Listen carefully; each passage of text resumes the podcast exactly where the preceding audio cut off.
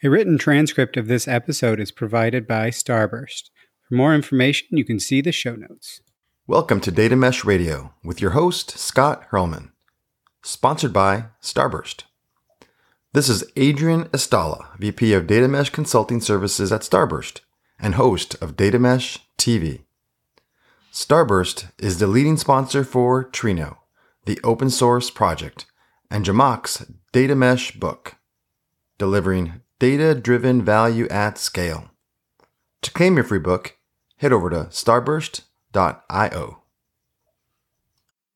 Data Mesh Radio is provided as a free community resource by Data Mesh Understanding. It is produced and hosted by me, Scott Hirleman. I started this podcast as a place for practitioners to get useful information about data mesh, and we're at over 200 episodes. I've now left DataStax, you know, thanks for all their help in ha- founding things, but I've left to start Data Mesh Understanding, which is also helping practitioners to get to the information needed to do data mesh well.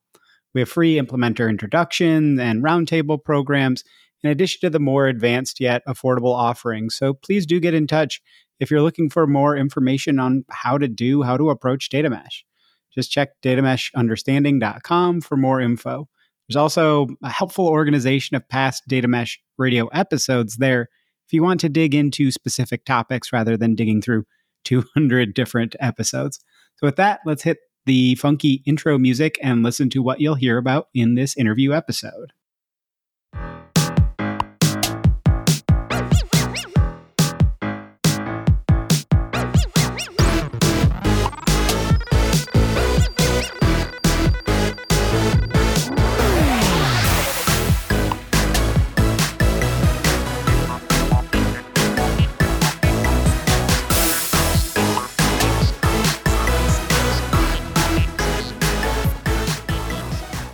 Bottom line up front, what are you going to hear about and learn about in this episode?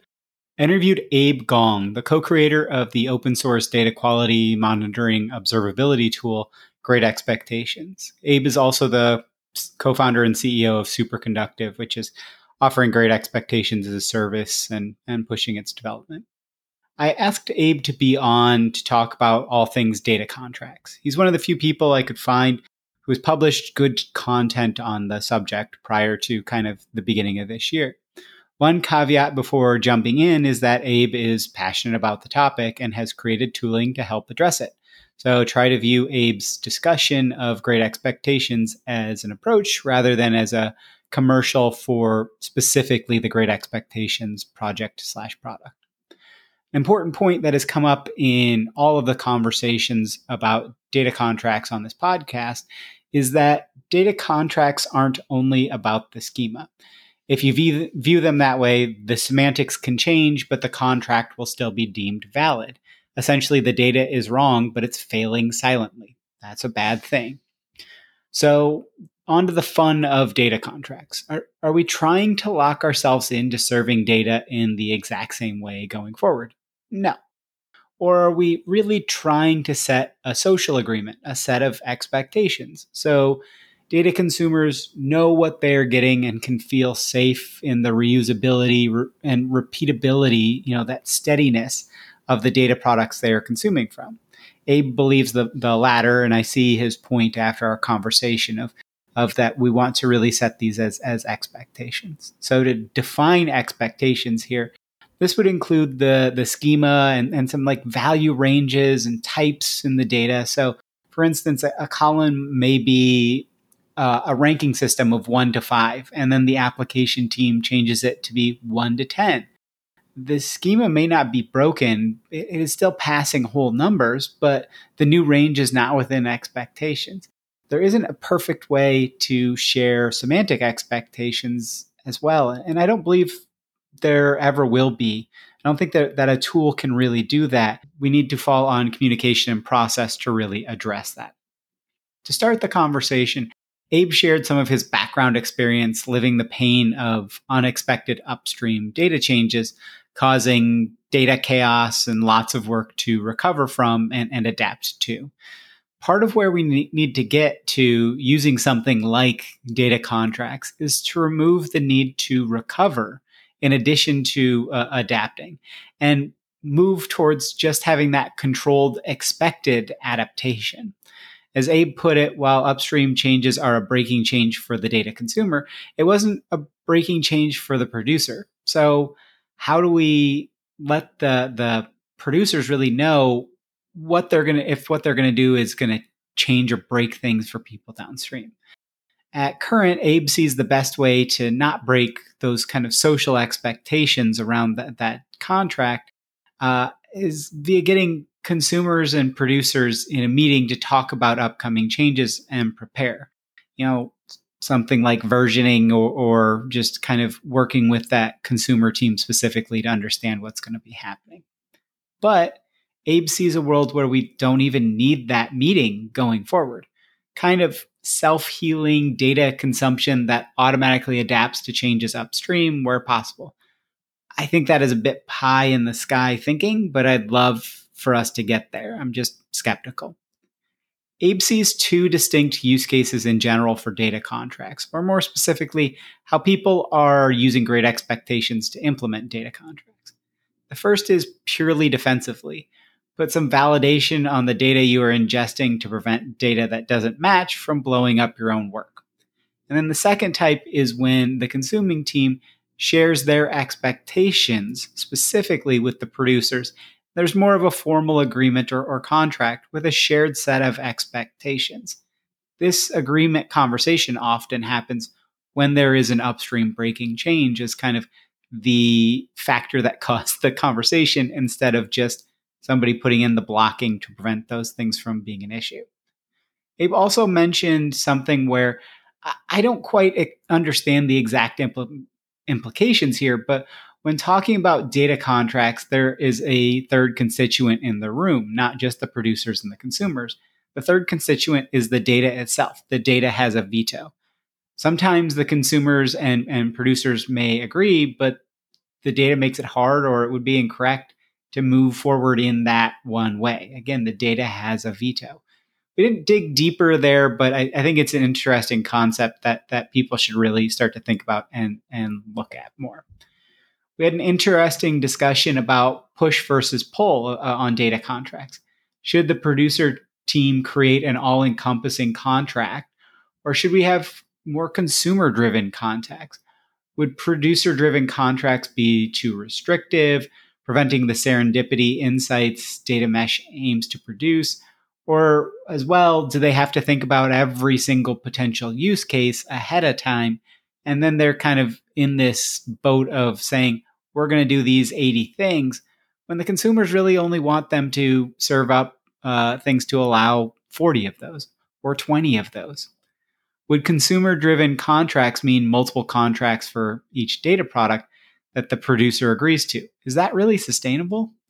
So I think in summing it up, the idea of explicit expectations around a data product that are the result of collaboration between producers and consumers sounds like where we should all head if possible.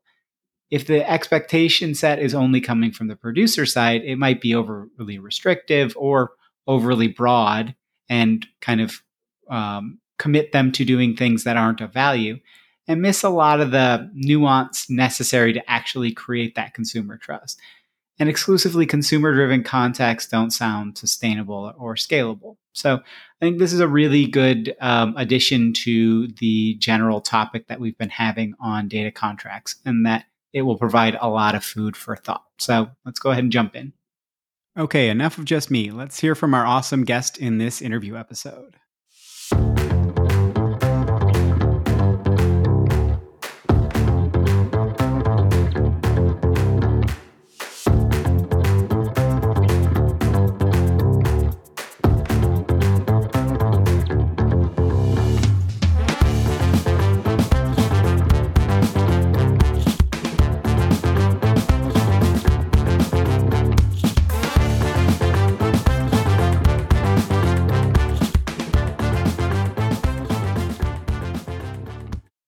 Very, very excited about today's episode. I've got Abe Gong here, who is the co creator of the open source project Great Expectations, and then CEO and co founder of the company that's kind of offering that as a service and helping with moving that that project along, uh, which is Superconductive and great expectations. If you're not familiar, it's it's got kind of a lot of different aspects to it and a lot of different uses for um, uh, data observability, data quality, all, all sorts of that um, space because it kind of ends up uh, dovetailing into a lot of different uh, useful things, and a lot of folks are using it, even if they're using it in conjunction with other observability or monitoring and things, tools in that space. So, we're going to be talking about data contracts just in general, and and digging deeper into this. And Abe's got a, a lot of really good experience from being a practitioner, and then also like uh, being in the space of seeing, uh, you know, creating a tool around hey, what broke? yeah, we're, this, we're, a magnet for interesting stories that way. Right. Exactly. Yeah. So, uh, Abe, if you don't mind, if you could give people a little bit of background on yourself, and then uh, we can jump into kind of the, the question topic at hand. Sure. Th- thanks, Scott. Um, so, uh, my name is Abe Gong. I'm coming from a data science and data engineering background. Uh, most of my experience over the last not quite 10 years in industry has been in growth stage startups doing interesting stuff with data. Uh, and I, I've I kind of pride myself on having done that in very tech first companies like Jawbone, where I was the first data scientist, and also companies where engineering and data have a seat at the table, but you know it's not all about shipping shipping a product made of bits. So, uh, for example, I was the chief data officer at an insurance tech company called Aspire Health, where we were doing kind of deep integrations with medical systems and actually um, kind of deploying doctors and nurses to uh, to work with really sick patients. Uh, so I, I, think I kind of have an, an, interesting and unusual blend of experience in the sense of having seen both of those worlds. And uh, yeah, I spent a lot of time just thinking about how are they similar, how are they different, like what are the common themes.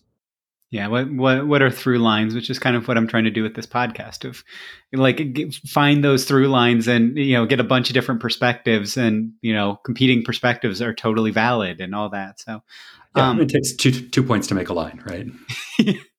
um, well, and and so I think a good place to start off with this is like what were you seeing what what was happening historically what have you kind of gone through and if you were to set up um, kind of what was happening at these growth stage startups and with data breaking and things like that. Like how would you have set things up whether that's the technical or the socio-technical or the people process however you want to talk about it to prevent those kind of the the what feel like preventable changes but the way we've worked make them not preventable changes so I, I think the language preventable changes i've never heard it said exactly that way I, I think it's a really interesting one like the the experience that comes to mind right off the bat is one that I know a lot of other people have had. Uh, so when I was at Jawbone, we were building machine learning models and I just kind of give the high level. Some of what we were doing was trying to like uh, predict people's activity or, or, or, more like group people's activity together. So you see somebody who takes a whole bunch of steps between one and two o'clock on a Saturday. And if you bring in the right features and data, you can identify like, oh, this person was playing soccer at such and such park during that period. And so being able to identify that moment um, was actually a really cool kind of product feature, um, made the product much more engaging, just made it feel a lot smarter. So we were doing some things like that. We were also doing some work around um, predicting sales and trying to identify like when uh, when are batteries likely to fail, things like that.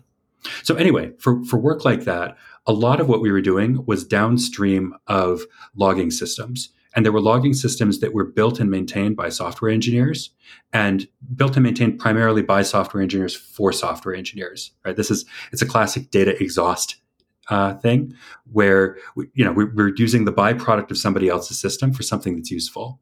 And the problem that we'd have is those teams wanted to be agile, wanted to move fast, and they, they, they, didn't care about this byproduct. So they would change, for example, the enumerated values that corresponded to different things um, in their logging system. And for us, that like it, it, might just be sort of a semantic change, but it could completely blow up the models that we are using. So if you know on day one you have uh, you know some key feature that looking at is flagged as a two, and then you know a week later they say, you know what, instead of having two categories for this, now there are seven categories, and the things that used to be twos are now uh, flagged as four, five, and some of the sevens.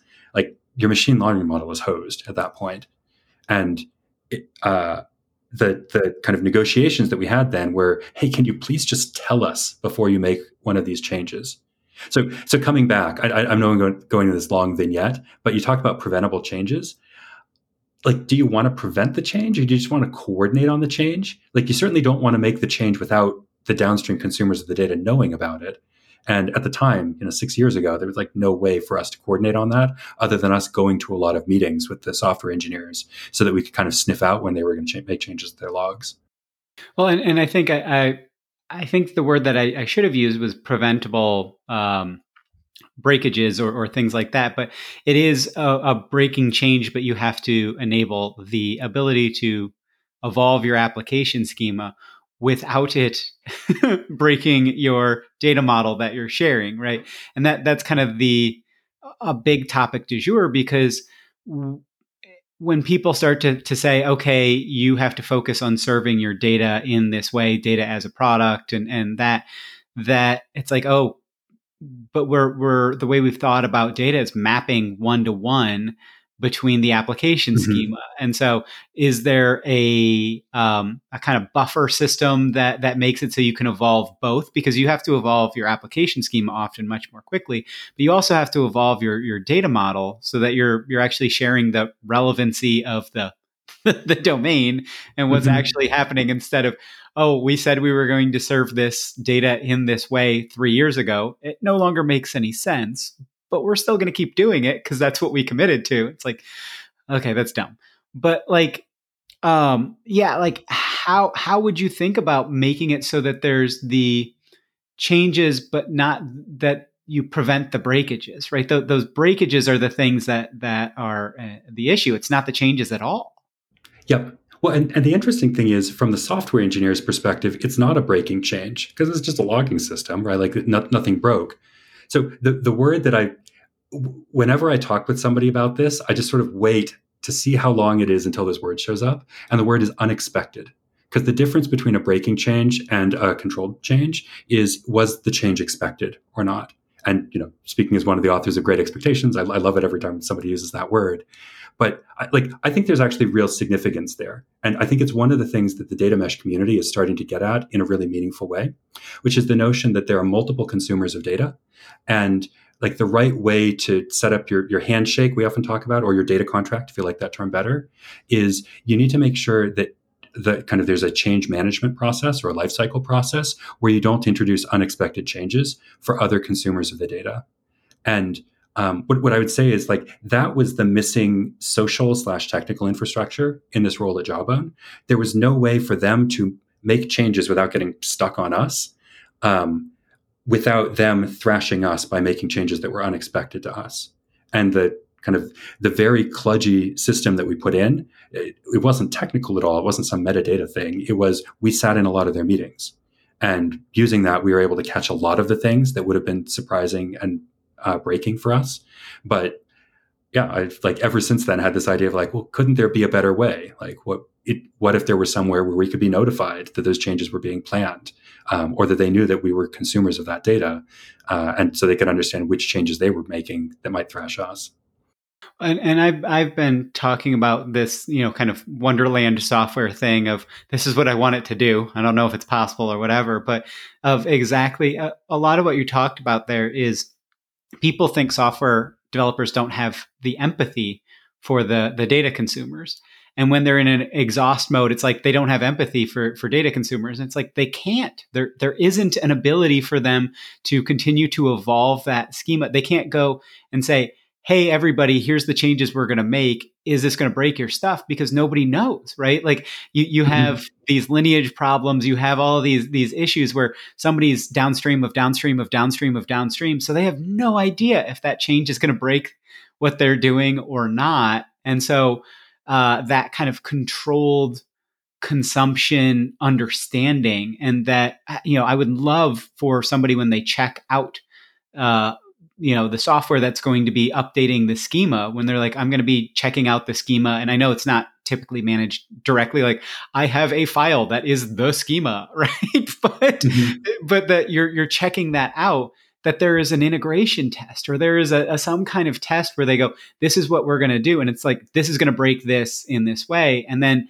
that brings somebody in to have that conversation. And the downstream consumers, you know, you think about versioning, but even the downstream consumers can get part of that conversation. It goes, this is a breaking change relative to what you've been sharing, but the downstream consumers can talk about here's what we're consuming from it. So you're dropping this column, it breaks your contract, but we don't care. No one cares because nobody's do- using that column. So boom, don't go to versioning, just do it or, or go to version two and we all auto increment, right? Like mm-hmm. even that, that auto increment concept uh, for consumers of, okay, I've got two different versions. The way you're consuming, it doesn't matter that this thing changed so boom, you auto increment to version two. You don't have to do a migration path. You don't have to care. Like, yes, yep. it's it's it's magic wand waving, but like that's where we need to get to. So I, I totally see that vision of the future. It's it's not I, I, mean, if you go back a generation, I think the kind of the big quest for distributed data systems was like self-healing data systems. In this case, I'm not sure exactly what it's something like self-propagating changes or something like that. But it's it's a world in which the the data system kind of like holds itself together well enough to be able to propagate these changes all the way through with with you know zero or minimal effort on the part of the participants. I mean, I, I kind of see the spectrum where the jawbone world that I was describing, where the solution is more meetings and then the fully automated solution that you're describing like fully self-propagating like those are the two extreme ends of the spectrum. And you can see a lot of teams kind of pr- making their way from the one to the other. Um, well and, and and that you have that f- that fully automated that when there is a, a, thing that that people have to care about it generates a meeting right? Like th- this was something uh, Chris Riccomini talked about in his episode of like there was they had CI software that literally when you would try and put in your your commit, it would just be like this is going to cause a breaking change. And then, you know, 80 90% of the time they were like oh we don't need to do that. I just i was just dropping this column because i was dropping the column. Like eh, it's not really provide you know creating a performance impact. It's not 10 to 20% of the time. It was okay, we still need to do this because this is causing performance issues, or we really need to make this change, or this is crucial for us to do this. And so then that generated the meetings. And and uh, Tim Tischler in his his episode talked about the same thing of we need to think we need to stop having this be a ticket based culture because ticket is the worst of both worlds between a high touch meeting and fully automated right it feels like mm-hmm. it's this automated mm-hmm. thing of i put it on the backlog and therefore it is it is there but it, it, you just don't really share your context in that right way so actually can i go to that for a minute yeah. because and this starts this starts to get to great expectations kind of the specific tooling that we're building but part of the way that we're building it is I, I really like the way you're segmenting it between like create the meeting and then I, I actually want to argue that kind of step, I don't I, we're like 10 steps down the road, but step 11, yeah. I think, is create the meeting and then you kill the meeting or make the meeting unnecessary. And th- the way I would describe that is, I don't think that we're going to move to a world where kind of the machines understand everything and there's no need for domain expertise. I, like, I mean, if, if that happens, then human beings are obsolete and like, like we have either progressed or have bigger problems, depending on how you think about that. Um, but what I do think you can do, so like having sat in a lot of those meetings where it's like a data adjudication meeting where you're trying to figure out, okay, there's this refactor that we're doing or that this change to the pipeline. How are we going to satisfy all of that? Um, what I've noticed is in those meetings, people almost always have laptops open and it's like the SQL people and the Python people. Because in order to make a uh, kind of an intelligent step forward, you have to query the data, understand what the current state is. Like, and when I say current state, I don't mean literally the bits. I mean like how does it work today? Mm-hmm. And then after doing that, um, you say, okay, we understand how it used to work. We're going to make this planned migration to how it will work in the future. Um, but the crucial thing is this meeting isn't just a meeting among people it's a meeting among people who are querying the data because the data itself gets a veto in this process um, it's one of the things that I think is actually pretty different about uh, data design process and software design process. Like in software, you typically bring the user into the room, you show them this, the software, and they, they click on the thing and they move the thing and they react to it. And you can get all of the reaction that you want just out of the user's head. right? Like the way they react tells you everything that you need. But in the data world, you have uh, you know domain experts or data stewards or you know, data scientists who kind of functionally do or analysts who do functionally similar things, and they're they're actually to some extent they're holders of specific knowledge, but you can almost think of them as like like the agent acting on behalf of the data, right? Because they're going to say like, okay, I think that makes sense, but let me go back and check with the data to make sure that really makes sense. And you get this sense of like they're almost going back to talk to their boss. Um, and I say this like having been in this role many times, but like the data gets a veto in that process. Yeah, I'm, I'm thinking of it as an actual constituent in the room, right? Like it's it's mm-hmm. part mm-hmm. of the because it, it, the way is this change going to make it so that it, it no longer has the semantic meaning that it needs to have or that people think it has, and then you have to say, okay, if there if that change is if it is changing that semantic meaning, not just the ones and zeros. Like, uh, you know, if you refactor a column for weight and you go from grams to kilograms, the semantic meaning has definitely changed, but your data contract doesn't fail. Mm-hmm. And so, you know, I think that makes a lot of sense of of making sure that it still does what you think it does. that it's with this change, it's going to make sense. So, on that, actually, when you say your data contract doesn't fail, I think that's a place where the Great Expectations community has a pretty specific take on data contracts. Because um, as I've heard you use the term in other places, often it's pretty close to schema contract. If that makes sense, it's kind of like how's the data formatted and like what. Um, but like our take is, it actually like you don't want to boil it down to just like a small number of set things. Like the data contract should be whatever people expect of the data. So if the expectation is, hey, the range is between one and 10 because that's what we expect for grams, not kilograms, okay, like that's that expectation is part of the contract. Um, if the expectation is this table should never be a lot bigger than that table, right? Like th- they should be within X percent of the same number of rows, that's also a perfectly valid uh, expectation to have entered in that contract. And what happens when you formulate it that way is um, people build these tests uh, like they build tests that verify that the data does what they expect. Um, that ends up being a way of kind of shifting left any surprises that you would have got later on. Because like, okay, the data's made it this far down in the data system, but at least it hasn't gotten any further. So I can have this checkpoint here that tells me if there's anything unexpected. And, and what ends up happening over time is that that expectation suite ends up essentially being the data contract because all of the things that people care about, both upstream and downstream, get attached to it as verifiable expectations. Well, and and uh, on that, like if you change the grams to kilograms or other way around or whatever, that you have broken your contract even if the automated tooling doesn't say like that schema side, right? So there is that expectation, but you have to also start to think about semantic drift data drift. Like that that concept i don't think we've started to we, we we talk about it with with models with ml models and things like that but we have to start to think about it with all sets of data that it's it's that that that you know uh abhi or no um chad sanderson when he was talking about or no i think it was abhi abhi was talking about um at flexport the concept of an order was mm-hmm. has completely evolved, right? It's 10x bigger than it was. And so, uh, you know, you have these these evolutions. And so is contract really the right term versus not? I don't really care. But it, it, if you try and say that a contract is locking somebody into doing X and Y and Z versus this kind of set of agreements and this set of of like, I mean, I think expectations is is the right the better way to think about it. Of you are setting these expectations and when those expectations are changing the expectation is for you to change the expectation so it's like the second derivative yes. of your expectations yes, yes.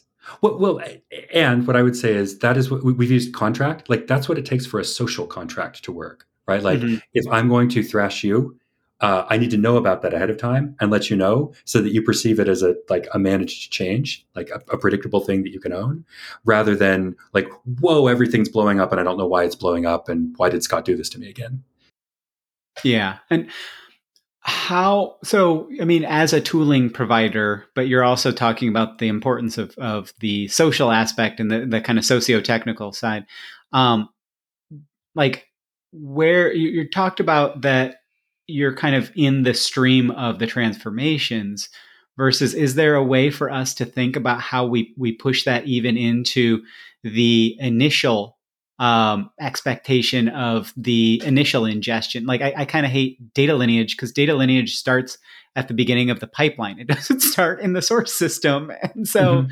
right, mm-hmm. the way we, we track lineage, and it kind of feels like this is that same thing of like, how do we flip that and push that left enough where the software engineers can actually care and they, they can test or they can know, oh, it's not just this thing broke, it's this thing will break things for people. So let's bring them into the room. Let's you know make sure that we're we're aware of what we're breaking or or you know try to prevent these these breaking changes.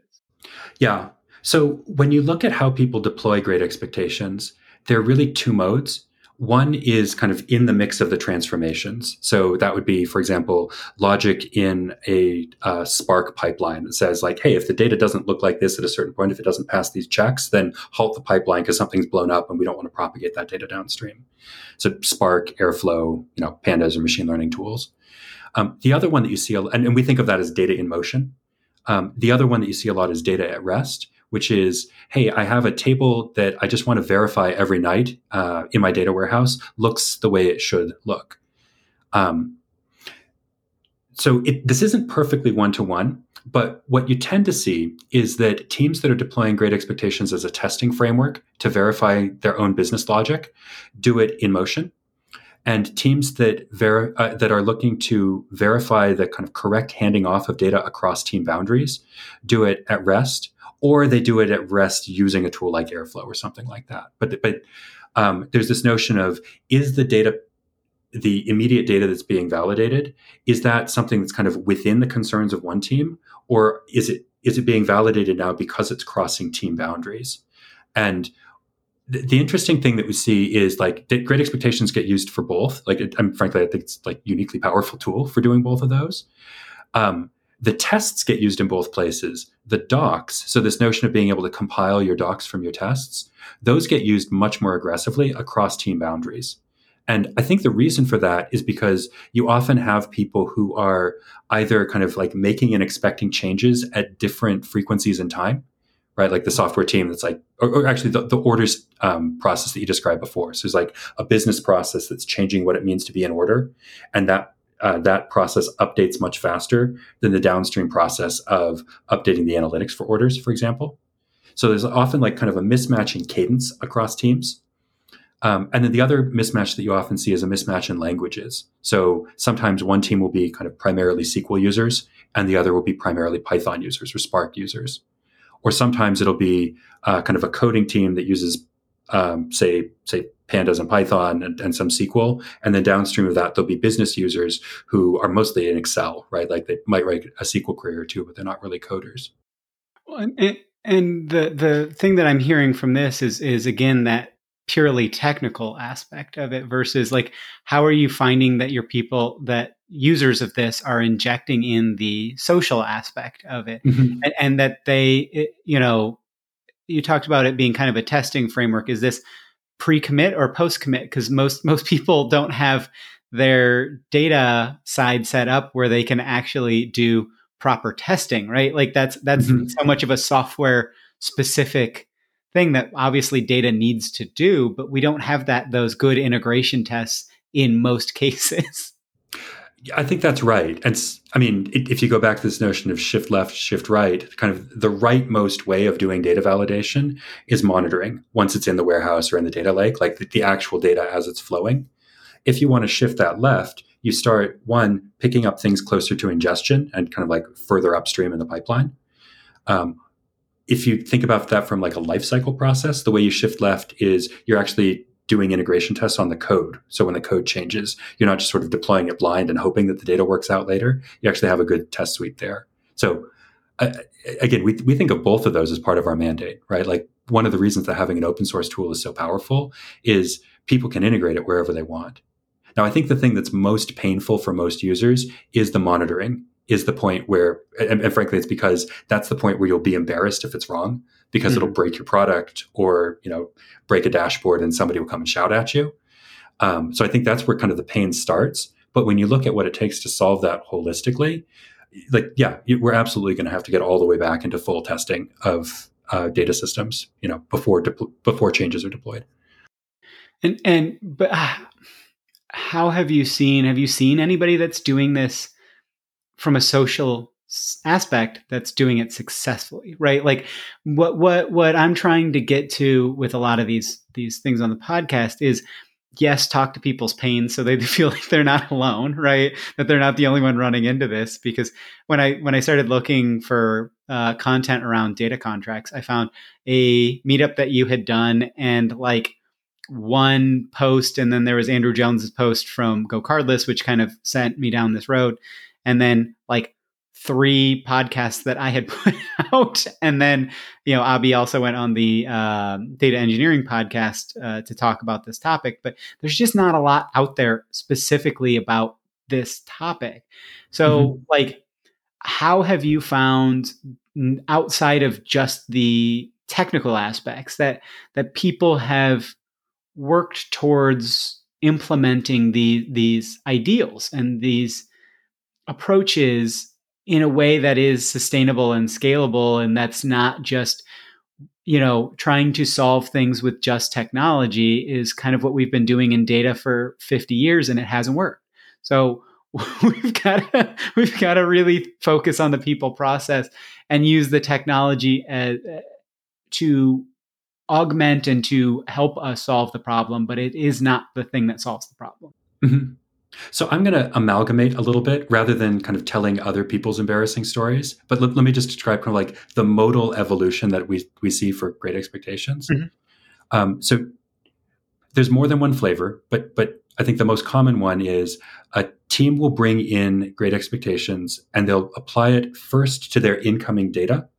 Um, to make sure that they don't get thrashed by an upstream data provider. And the upstream data provider could be another team within their company. It could be um, uh, it, it, could be a data system that's managed by software engineers. It could be a data vendor. Like all, all, of those apply. It's just somebody who's upstream of you in kind of the great flow of data, like that that giant imaginary DAG that exists out there, uh, where they're doing stuff that you don't control.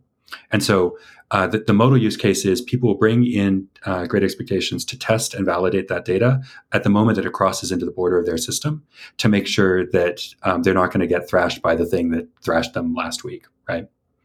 Um, so they build a bunch of expectations for that, and then they produce data docs for it. And initially, the data docs are used by that team. So it's that team just kind of agreeing on, okay, here's here's what we expect of the data. We all see that together. This is a useful kind of training socialization tool for us as a team. Um, then eventually, the data breaks again, and when that happens, one of two things can go down. Uh, if it's something where they'd already built expectations, what what the uh, team that has deployed the expectations will do is they'll take that back as sort of a data contract that the other team didn't know they were signed up for yet, and they'll say, "Hey, here are our data tests. You know, up until now, we never saw null values in this column, and all of a sudden, we're getting nulls here." Or uh, these two columns are always correlated at a certain level, and suddenly that correlation is much much weaker, and so our models are breaking, or something like that. And I, I think the interesting thing is you still have that meeting, just like we talked about, but now there's this very concrete action that can come out of it where you can say, please make that test not break anymore or educate us so that we can update our pipeline so that it takes into account whatever the change was. Um, and the thing that I like about it is it's um, it's this very human process, right? You still have to talk to each other, you still have to share context, but now you're doing it with without sharing kind of like context is such a loose word, right? Like it could mean anything. And in this case, you can come with a very discreet, like, hey, here's the thing that's breaking. I need to understand why this specific thing broke, which leads to a much more focused, much more productive conversation. Um, and as long as we're doing this shift left thing, at the end of that conversation, you agree on a new shared expectation. And now you do have a data contract. So there's this like really interesting bootstrapping motion where a team starts with testing to just kind of defend themselves. And then over time, because they have other stakeholders who like i mean you said before software engineers don't always empathize with data users they, they, just like usually they don't understand the requirements right they don't understand how it's being used And this notion of tests and docs together becomes a really powerful way of illustrating and kind of ratcheting forward progress together there. Yeah, and and and what I, I say a lot on this is that the software developers can't empathize. It's it's not that they don't, it's that they literally to do their job, they have to kind of disassociate because they don't have the tooling to do this.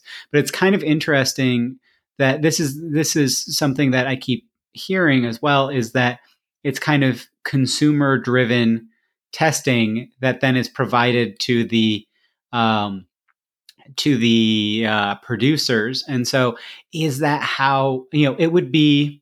You know, eh, uh, what what is it? If if ifs and nuts were or ifs and buts were candy and nuts, we'd all whatever. You know, like it, it, in an ideal world, that the um, data producers would say, here is our our expectation suite or you know eh, for great expectations specifically but just in general here's our our data contract our social contract around this. Here's the schema and the semantics and and this and we're putting that into our documentation we're we're doing that.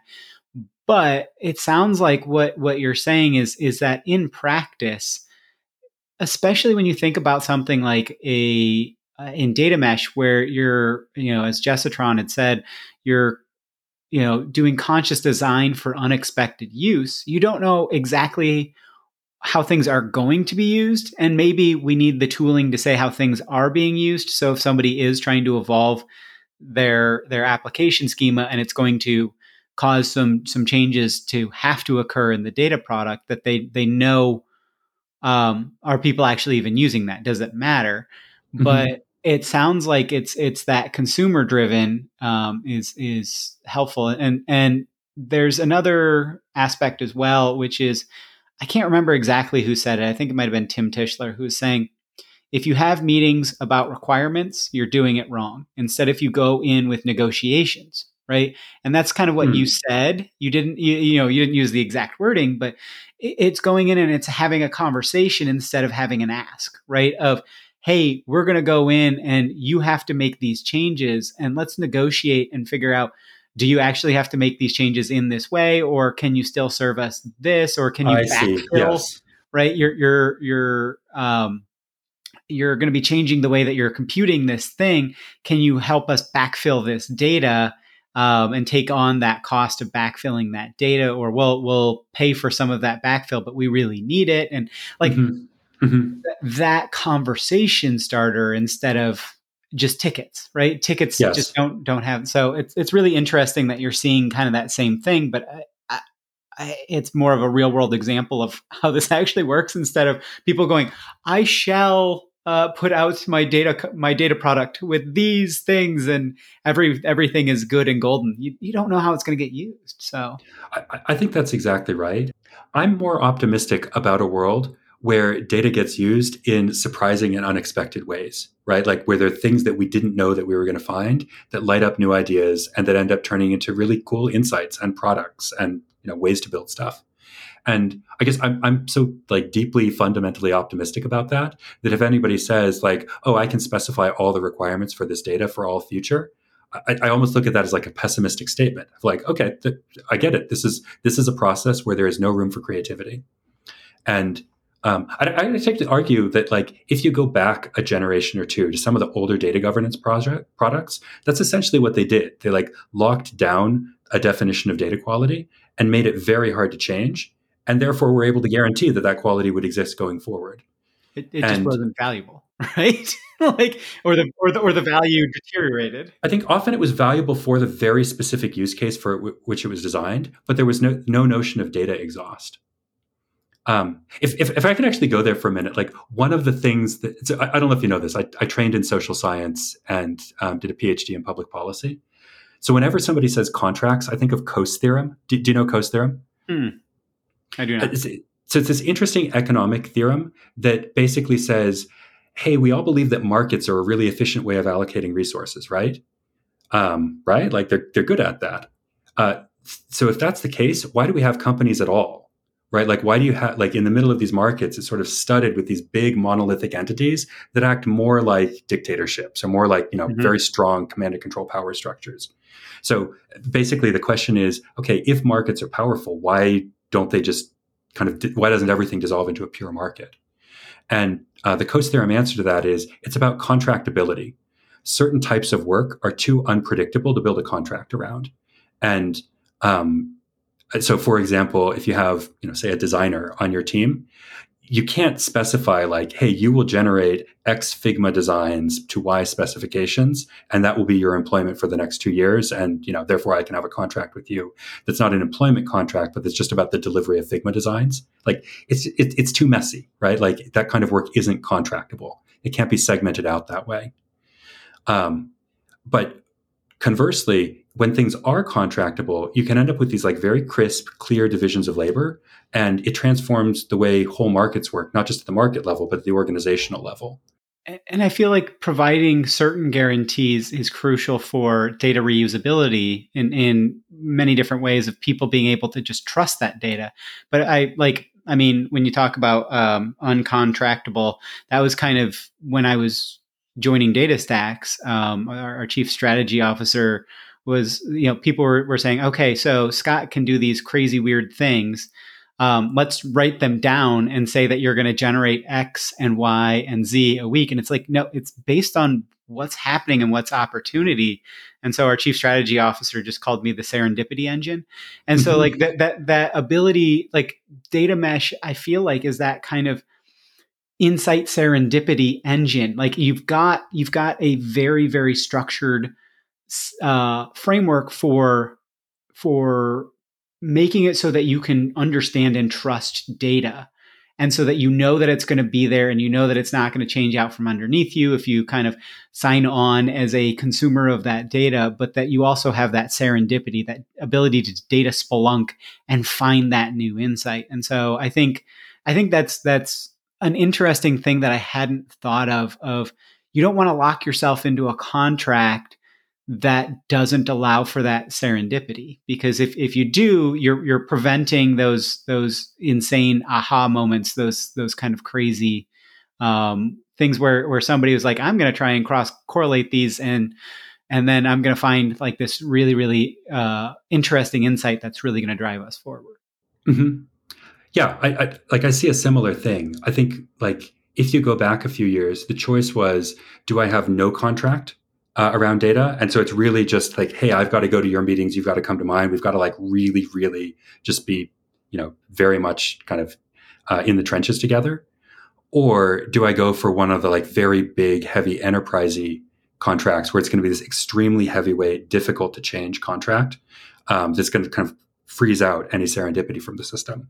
And it's sort of a crappy um, decision to have to make. And one of the things that I'm really excited with um, Great Expectations and, and other tools in the modern data stack is I think we're moving towards a place where you can have much lighter weight, much more kind of fluid and human notions of contracts. Um, so, I, I, and I think where that will take us is we're going to be in a place where um, change can happen without feeling thrashy. Um, and so people can stay on the same page and coordinate about the changes they need to make if that needs to be kind of heavy governance process that brings in legal and all of that, like yes, that can happen.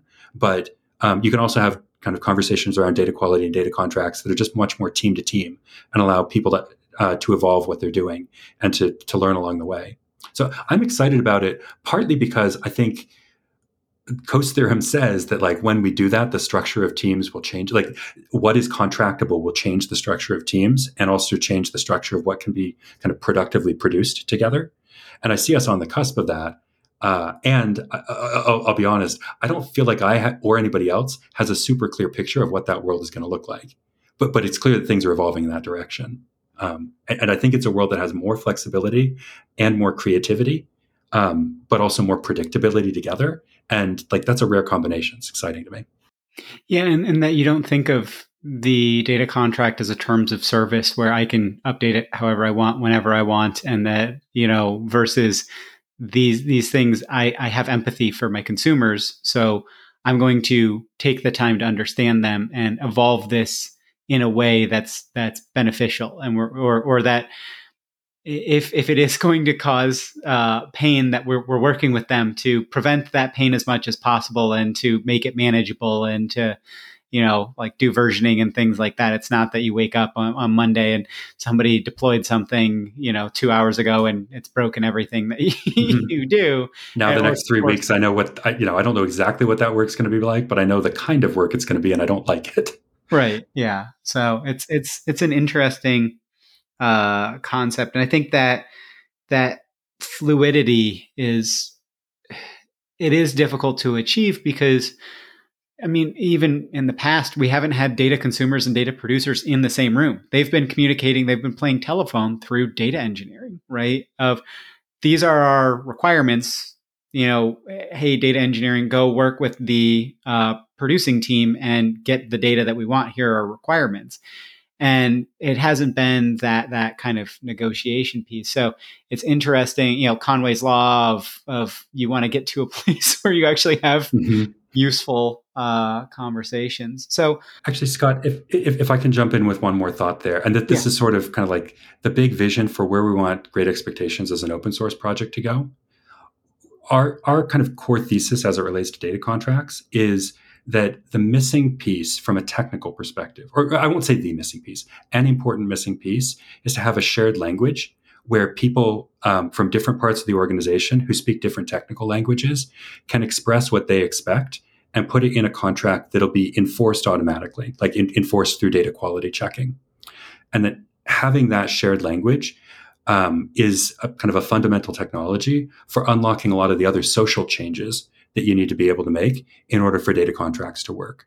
So our, our goal for Great Expectations is to be this shared open standard for data quality that really becomes that kind of language where you can express any expectation that you have of data that's verifiable. Um, and then use that as the basis for these kinds of checkpoints or contracts, wh- whatever you want to call them, like shared expectations. That's interesting to say that a shared language is is via a technology versus language, right? like it's it's just an interesting thought there. Um, well, but, but I, think the reason why, for at least I believe that it has to be that way for data, is because of this notion of the data gets a veto, right? Like the data is sort of in the room for the conversation. Um, you, you, need to actually be able to verify it, verify your expectations with the data, because if they turn out to not be true, okay, that's going to blow things up and you're going to have to start all over again. So, so I actually think that the notion that it is deeply connected to technology eh, is an essential part of what makes it work.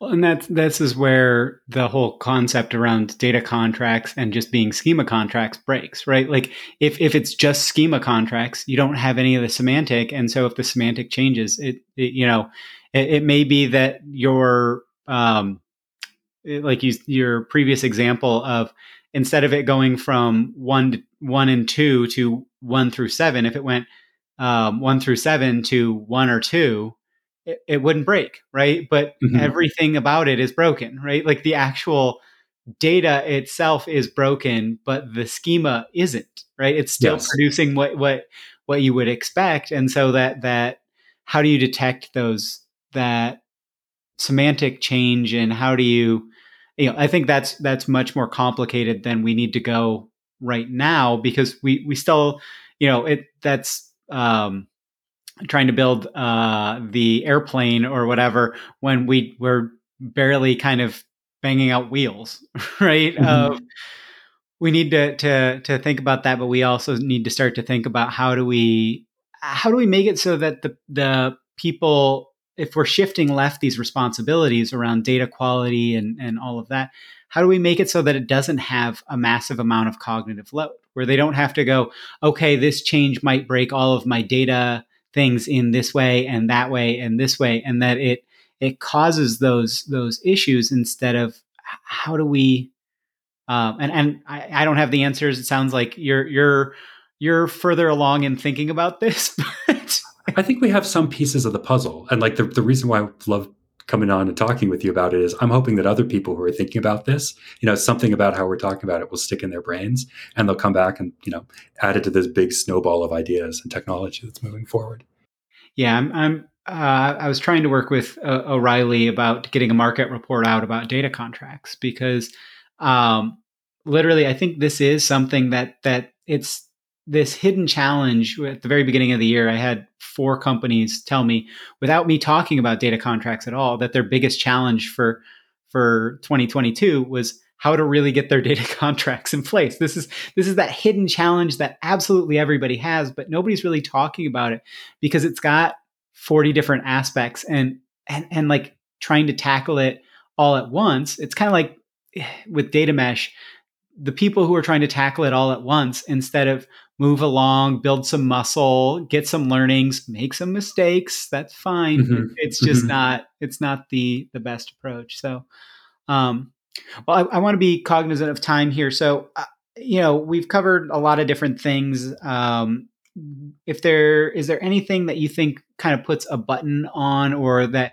that you think that's the most important challenge that you you still don't know the answer to or that you want people coming to you about um, on this topic in general. You know lots of different places you could take that but is there is there anything that that you think is is kind of eh, the good summation point on a lot of what we've discussed? Yeah. So i'm hearing two things like what do, what do we know what do we not know? So eh, so if yeah. i'm trying to encapsulate it stuff stuff that i'm pretty confident in like i, I think these are ideas that are going to stick uh, I'm pretty confident that data contracts being made up of expectations and specifically shared expectations across teams, I think that's a kind of powerful fundamental concept. And I, yeah, I think that's one that I'm getting very strongly both from my experience and from the community. Um, I think the notion that there has to be kind of a uh, that shifting left is a good thing there. That in general, like the later you get surprised or the later you're hit by something unexpected, the worse it is. Um, I think that's a really productive avenue for questions. Um, like, how do you shift left in terms of the data pipeline and data flows? How do you shift left in terms of t- uh, calendar time?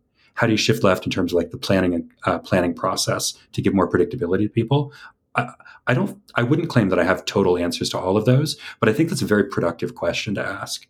Um, and at, at, least my worldview on this is it's all about having a process that kind of builds up shared expectations and is able to make sure that they don't slip over time. That like once you've aligned on shared expectations, you don't have to come back and renegotiate that unless something really has genuinely changed. Um, that, that makes a lot of sense, and and kind of that you can figure out okay this thing isn't in our shared expectation so i can make this change as well that you don't have that analysis paralysis um, mm-hmm. of what what can i actually evolve in my in my application so well yeah. Abe, this has been uh, phenomenal i think it's going to be uh, a really useful um, stepping stone as well in this kind of evolving conversation that that I'm having on the podcast and in general as a community we're having around uh, data contracts. So, thank thank you for that. Um, where can people find you? Where's the best way to to get in touch? Is it going to be LinkedIn or Twitter or wherever? And and what do you want them reaching out to you about? You know, whether it's on the data contract side or other aspect. LinkedIn is great. I'm a little slow. I'm you know on the platform maybe once or twice a week. Um, as you know, I've been slow to respond to some of your inquiries there. Um, Twitter also works. I'm just Abe Gong, A B E G O N G, and um, the other place people can reach me is through the Great Expectations Slack channel, um, which you, you, can just you can get to it through uh, greatexpectations.io and then just jump in on Slack there. Yeah, Any I'll, of those work. I'll yeah. drop links in the show notes just to make it easy for folks. Okay, awesome. And then what, what did you want them specifically reaching out to you about? Like, what's the, the thing where you really want to continue the conversation on? If they've got answers or if they've got questions or what? I would love to just riff on the notion of data contracts with people. Um, if they, you know, if they're great expectations users or, or, you know, interested in it and they want to explore specific use cases there, okay, that's great. Like that's a thing that I can kind of fold into my day job easily. But um, I, I'm just interested in the topic period. And so I would say if there's something here that kind of sparked a thought and you want to compare notes, I'm up for that. I, I like I definitely just want to be in the flow of the conversation. Awesome. Well, thank you so much, Abe. As I said, this is going to help a lot of people, and thanks everybody for listening. I'd again like to thank my guest today, Abe Gong, the co creator of the open source data quality monitoring observability tool, Great Expectations, and the co founder slash CEO of Superconductive. If you'd like to get in contact with Abe, you can find his contact information in the show notes. Thanks. Hopefully, that interview episode was really useful for you. Please do consider getting in touch with guests from the show, from these episodes. Most have said they'd really love people to reach out to them. And please, as well, if you've got a minute, rate and review the podcast somewhere. It really is honestly super helpful for other people looking into kind of data podcasts to kind of get this in front of them. Data Mesh Radio is again provided as a free community resource by Data Mesh Understanding. It's produced and hosted by me, Scott Hirleman. In April of 2023, I left DataStax, who were wonderful in getting the Data Mesh community stuff started, so give them a shout for streaming and real time AI needs. But I left to start my own industry analyst kind of information as a service firm. Our offerings are affordable and you can do them on a one off or a month to month basis. You know, read kind of throw it on the credit card. Don't worry about like going through purchasing and things like that. The services include lots of practitioner roundtables, you know, one-on-one data mesh kind of planning or feedback sessions and tailored introductions to other data mesh practitioners that are focused around your topics of interest. You know, what what are you actually running into challenges with? We also have some free programs around introductions and roundtables that people can kind of check out as well. Check the show notes or just go to datameshunderstanding.com for more info or helpful resources. As always, if you have suggestions for guests or topics, please do get in touch as well. And have a wonderful rest of your day. Now let's hear that funky outro music.